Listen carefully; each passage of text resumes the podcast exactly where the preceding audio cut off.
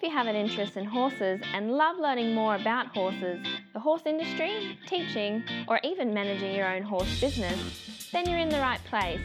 We would love you to join us on our mission, which is to improve the lives of horses around the world through the education of riders, handlers, and trainers. So get comfortable, listen in, and enjoy. Welcome back to Horse Chats, and today we've got a new guest. Jillian Kreinbring. Jillian's a specialist in functional anatomy. But before we get started, I'd just like to remind you that today's chat's been brought to you by International Horse College. Their vision is to have a world where people safely appreciate, respect, and enjoy their horses, and the horses appreciate, respect, and enjoy their people. Have a look now, internationalhorsecollege.com, registered training organisation 31352.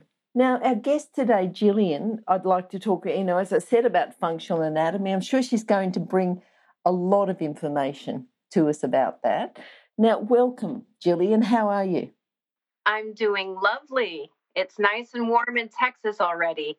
yes, it's nice and warm here in Queensland, and I think we're in winter, but you know, it's uh, that's just the way we the way we are. We don't have very many cold days; they're just nice um, winter's days.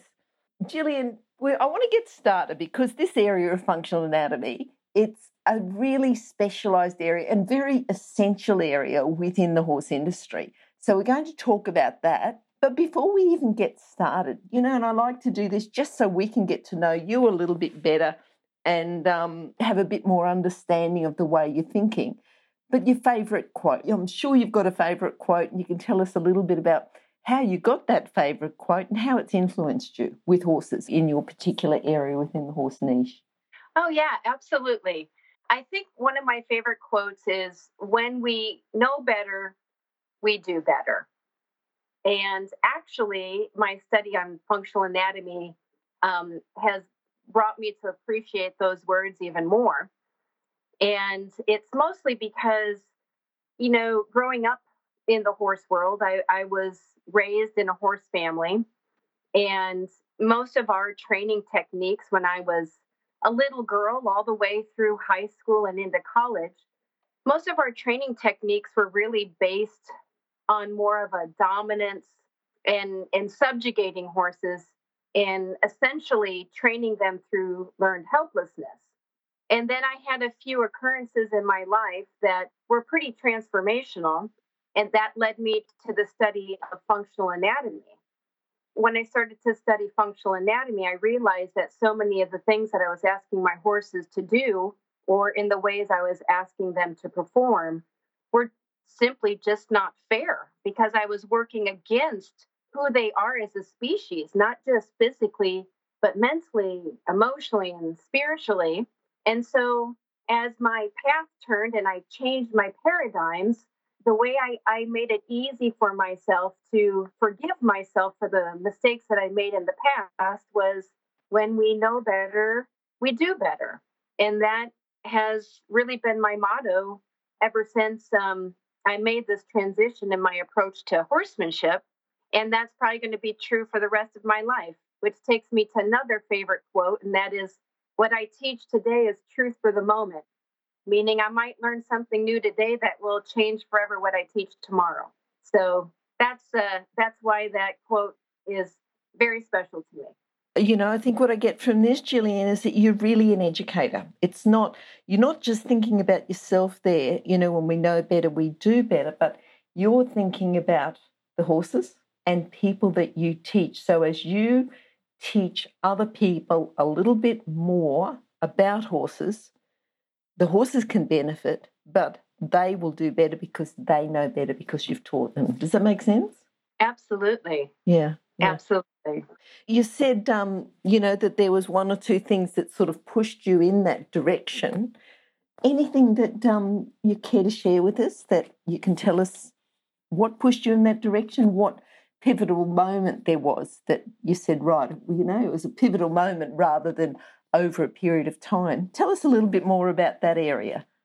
Yes, uh, I was, um, you know, the uh, ripe old age of 22, mm-hmm. freshly out of college, and I was offered a training position in Germany.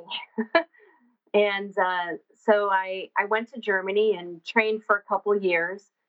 And, you know, I was really quite full of myself because, you know, when you, you compete and you win a little something here and there. And I just really thought I, I knew a whole bunch when I really didn't know anything. But I did have an awareness when I was in Germany that I wasn't enjoying my time with horses like I had when I was younger because I think I just instinctively knew that what I was asking wasn't really about the horse. It was more about what the horse could do for me as a person. So I came back to the United States to go to the university. I already knew that I wanted to study something about horses, but I, I didn't um, I didn't know exactly what that was. And in the United States, if you're not from a particular state, you have to pay an out of state tuition to go to the university, which is more expensive. But if you live in that state for a year, you can establish residency so that you can then pay in state tuition fees. So I moved to a state that I wasn't originally from, and I had to establish residency for a year. And I thought, oh, well, I'll make a living by training horses because, you know, I'm so great at this. And, you know, I've been, you know, a trainer across the pond and I'm just all that. And uh, when I look back at that, I just have to laugh at myself.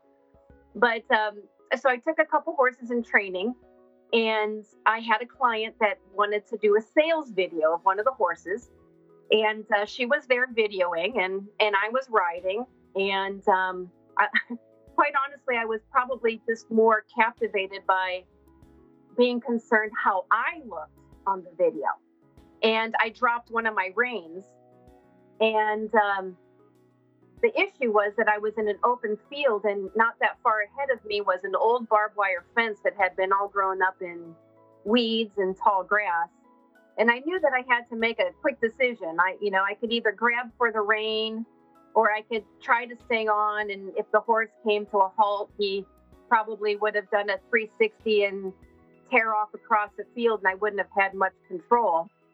So I opted to do an emergency dismount.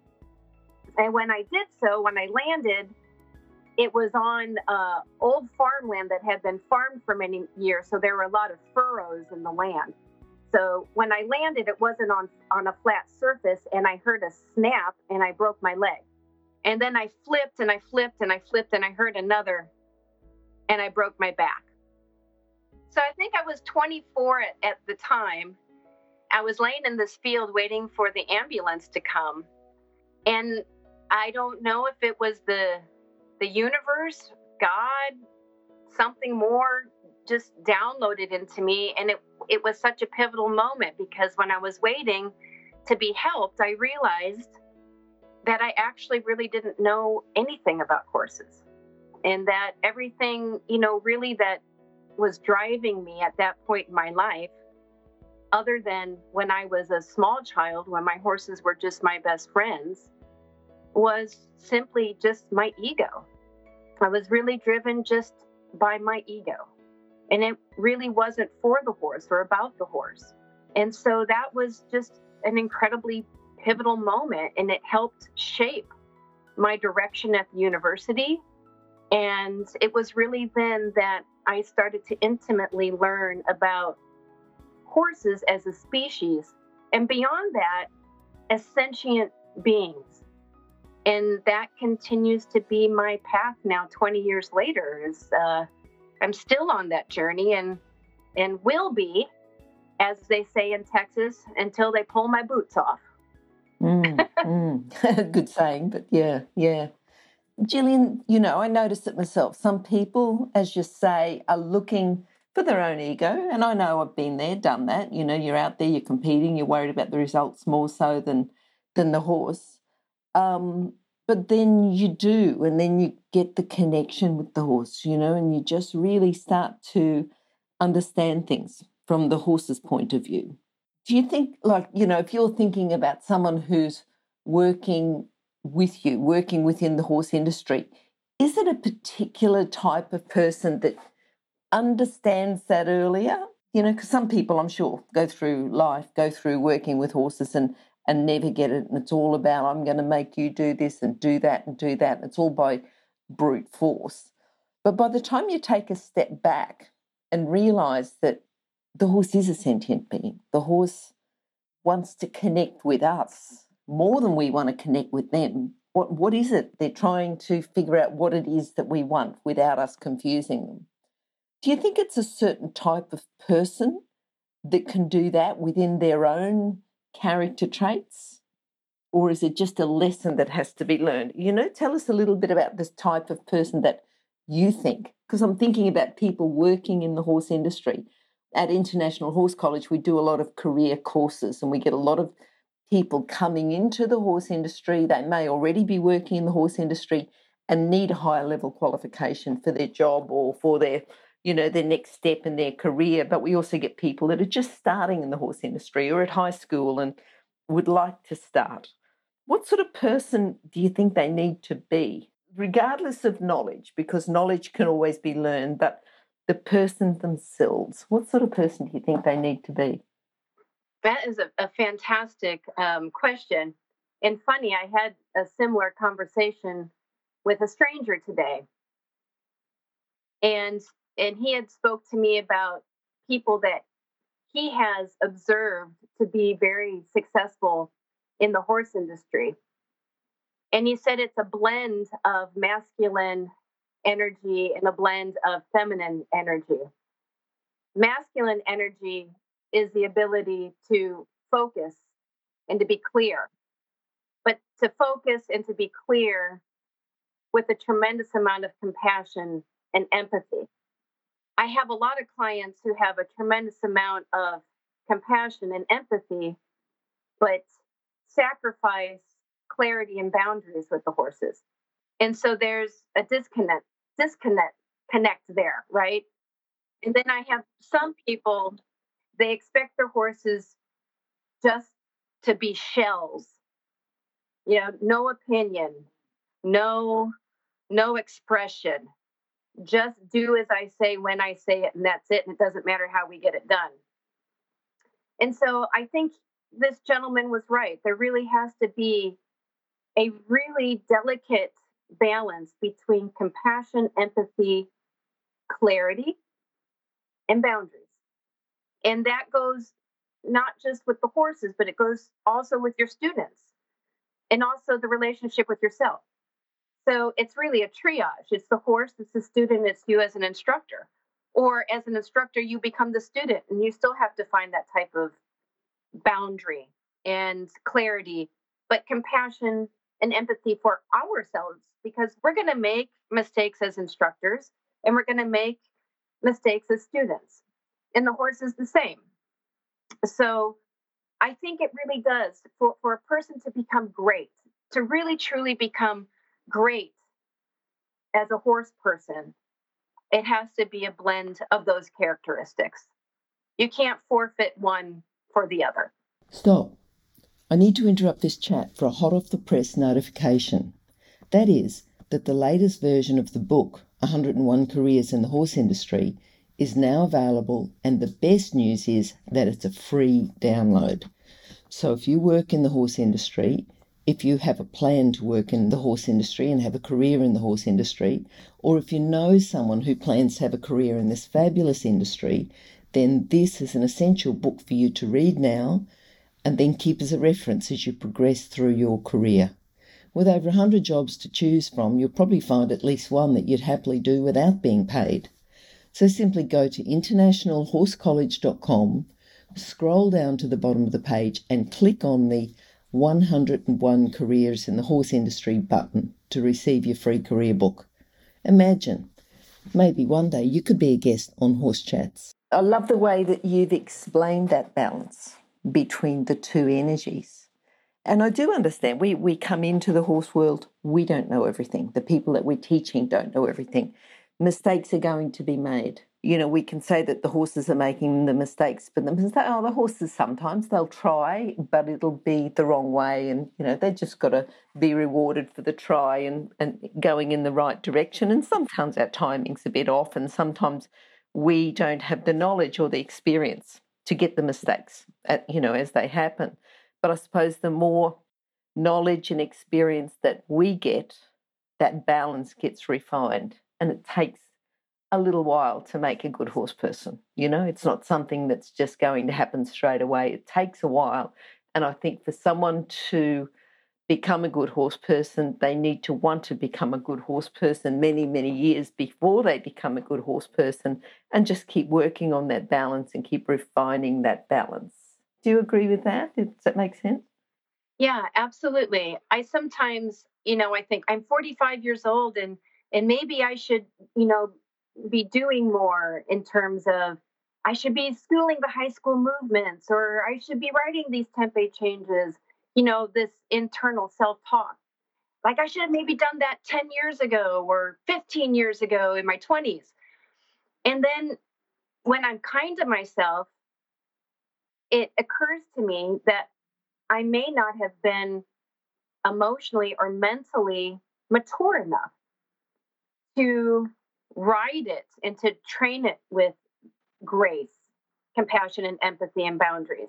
It probably would have been an angrier version of me training these types of movements. So I do think that hopefully as we as we age and we mature, um, we become a little wiser.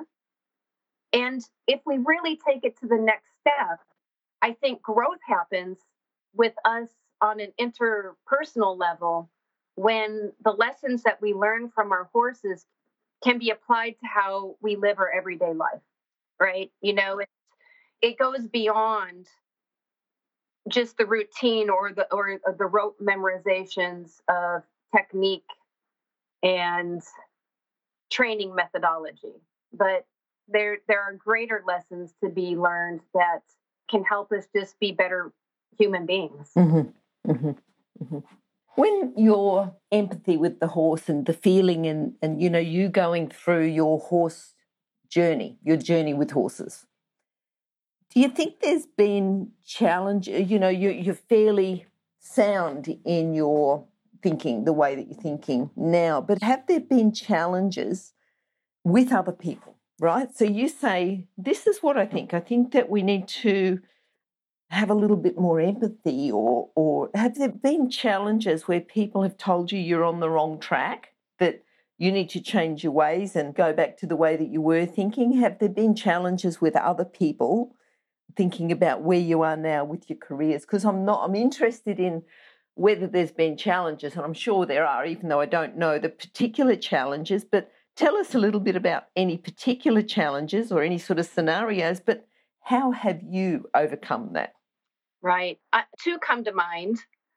Um, in teaching functional anatomy, I'm kind of a, a pacifist in that I don't particularly care to engage an argument with people. And I think people can argue about training technique um, or methodology till the cows come home.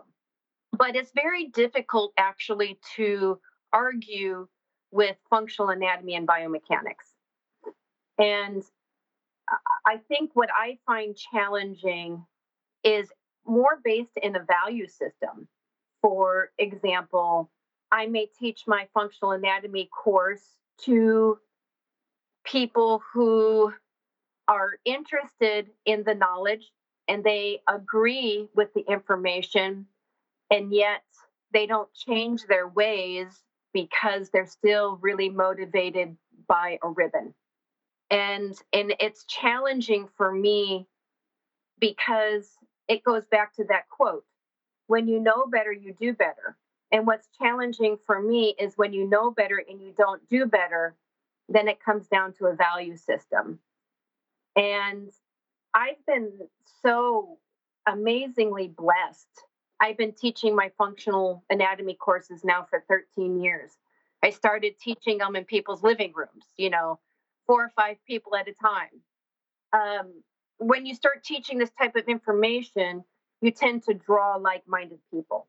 So I've been very blessed in that I feel like I live in a bubble because many of the people who, who want to learn this information are really seeking ways of doing it better. So every once in a while, my partner trims and trims and does, uh, she's an osteopath, does work in other performance barns. And I re- I forced myself to go because I need to be reminded that some of those training techniques that I used to apply still happen on a daily basis within the horse industry. So it's painful for me to watch it, but I, I can't hide from it.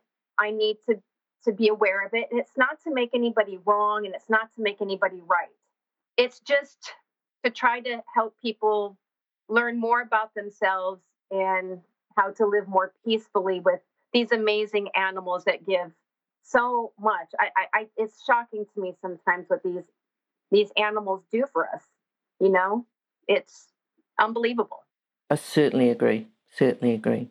Say you've got a new student or a group of new students, you might be going out to meet a few new students and they're interested in teaching you. What's a common problem or challenge or fault or something that you see that they don't understand that you can explain to them, teach them, and all of a sudden they go, ah, right, yes, now I've got it. Just give us a little bit, because our listeners are thinking, I want to learn something because I'm about to go out and, you know, I'm, I'm driving out to see my horse and I want to know what I can do to help with the communication between them and their horse or the connection between them and their horse today? What's something that they can look for, work on? Yeah. Well, I think uh, this particular point is probably the bane of most equestrians' existence, and that is riding on the inside hand. And um, I'm kind of particular in terms of my student base in that I don't teach individual lessons unless the student has attended my functional anatomy course. And that's not because I want people's money. It's because I want my students to know the platform that I'm operating from. So, a big piece that I find really creates a lot of aha moments for writers is that there needs to be an understanding of the horse releasing the mouth and the jaw, and that there's a difference between lateral flexion at the poll versus lateral bend in the body. And the German riding instructors used to say frequently, you can have lateral flexion at the poll while the horse's body remains straight but you absolutely can't have lateral bend in the correct lateral bend in the body without also having correct lateral flexion at the poll. So when I am able to explain that to my students from a functional anatomy perspective, then when I speak with them about how to aid the horse and how the rider's inside hand tends to block the action at the poll and blocks the horse's inside hind leg, when they have that understanding of functional anatomy, they suddenly realize how bad of a habit it is to ride on that inside rein and to try to create lateral bend in the body from the inside hand. So the inside hand is there to help release the jaw and to help the horse search for a lateral flexion at the poll, while it's the rider's body that helps to shape the horse into a correct lateral bend. So that is something I really enjoy teaching my students. And it's it's not taught by drilling riders on a circle. It's taught by riding simple serpentines, you know, which isn't so simple. you know, it, it, it's it's easy, but it's that's another thing. You know, it, it's so many times we we sacrifice what we would consider the basics for these simple things to try to ride something upper level. But because we've ignored those basic simple things, there's a whole bunch of holes in the upper level movements, or they're just really performed poorly. So, you know, the simple things done well will get you much further ahead than trying something more advanced and doing it poorly. Yeah. We always talk about get your basics established. But we've got to keep going back and getting more basics established. You know, you don't just learn how to walk, trot, canter yourself. You can go back and keep improving yourself. You don't just learn about how to ride a 20 meter circle because a 20 meter circle that's satisfactory to one judge is satisfactory to a lower level judge who may not be looking at that relationship between the lateral flexion and the inside hind. Whereas as the judges get more experience at a higher level, they're not going to say, look, this is just not satisfactory anymore. You know, you've got to go back and you've got to get your basics sorted. And I think sometimes people say, but I, I have got my basics sorted. I was winning at this level. I was doing well at this level. You told me to get out of this level. And then all of a sudden they're, they're up a level and the judges are saying, no, no, no, you're not quite ready for this level yet. Okay. Exactly. So, so going back and really getting a thorough understanding of the basics at many levels. Yeah, many basics. Yep. Exactly. And, and, and exactly what that is. You know, many of my students, they didn't really understand what it looked like or how you educated the horse to produce a correct lateral flexion. So the horses either bend between C2 and C3 or they overbend at the base of the neck. And we have to remember that horses essentially have eight joints in the head and the neck that can bend. So it can get crooked in any one of those joints. So um, it's really the spine of the horse that we're shaping.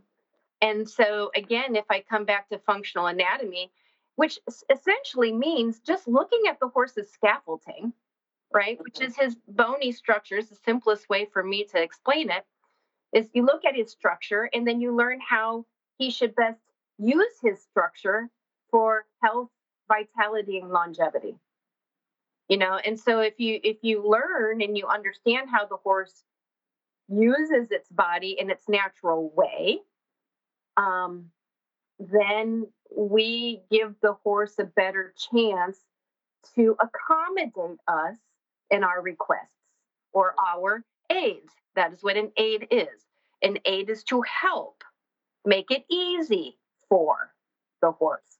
But if we don't understand how the horse moves or functions then quite honestly, we're typically off in our timing or in the technique we're applying, and then our request becomes unfair.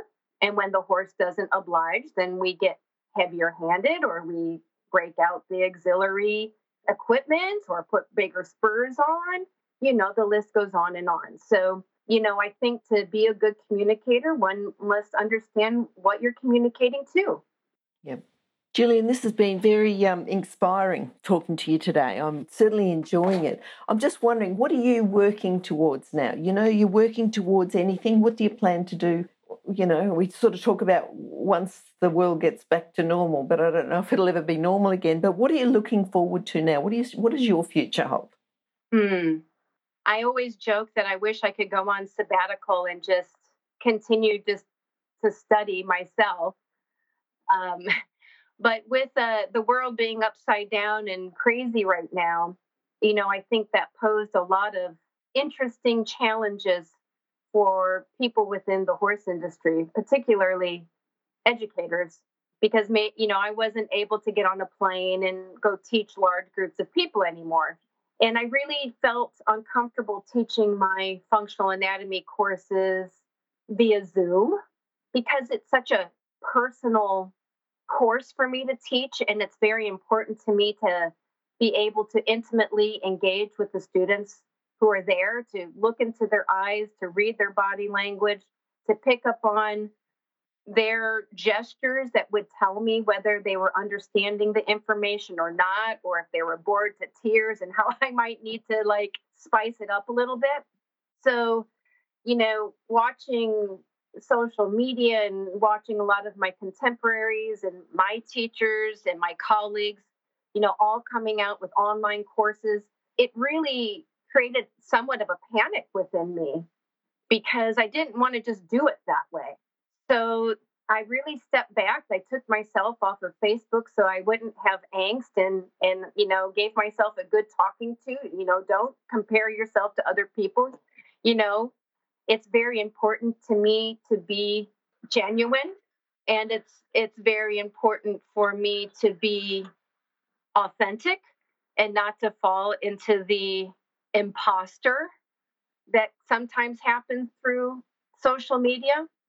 So I've spent this last year coming up with something new that I trademarked, which I call a docu lecture, because I'm very moved by documentaries, particularly the work of Ken Burns. And so I thought, well, is there a way for me to teach my courses that parlays a good amount of information, but is also aesthetically beautiful and also entertaining? And so uh, our goal is by this fall to be finished with our first docu lecture series on functional anatomy, where it's educational, but it's also beautiful and entertaining and hopefully might even stir up some emotion. That's what we're working towards now. A way to continue to educate without it being static. Okay. Okay. And Jillian, we can find out a bit more about your goings on on your website. What's the best website or the best way to contact you? Mm-hmm. Uh, my website is uh, JillianKreinbringinspired.com. And I also have a Facebook page as well. The Facebook page is JK Inspired. JK Inspired is a great way if you're a little bit not quite sure about Jillian's spelling. But if you'd like to go to horsechats.com search for Jillian, J O L L I A N, or even search for Kreinbring, K R E I N B R I N G. I'd be searching for Jillian myself. Um, it'll come up. You know, the details will come up. And then from there, you'll be able to get Jillian's contact details to contact her and find more about the work she's doing within functional anatomy. And we'd love to have you back again to talk about some of these things in a lot more detail. You know, today was a great overview, but I'd like to ask you questions in a lot more detail in your particular area of expertise. So if you're happy to come back, I would love to have you come back. Awesome. It would be an absolute honor. Perfect. Jillian, thank you then for your time today. If um, people would like to contact you, I'm sure they will. And I look forward to catching up with you again very soon. Oh, sounds wonderful. Thank you so much. If you've enjoyed this chat, then please comment, rate, and subscribe. If you'd like any changes or recommendations for guests, then please contact us through horsechats.com. And while you're online, have a look at the government accredited courses at internationalhorsecollege.com. Registered Training Organisation 31352. Remember that our comments and instructions are general in nature and do not take into consideration your individual horses or your individual ability and circumstances. If you enjoyed this podcast, then please leave your comment below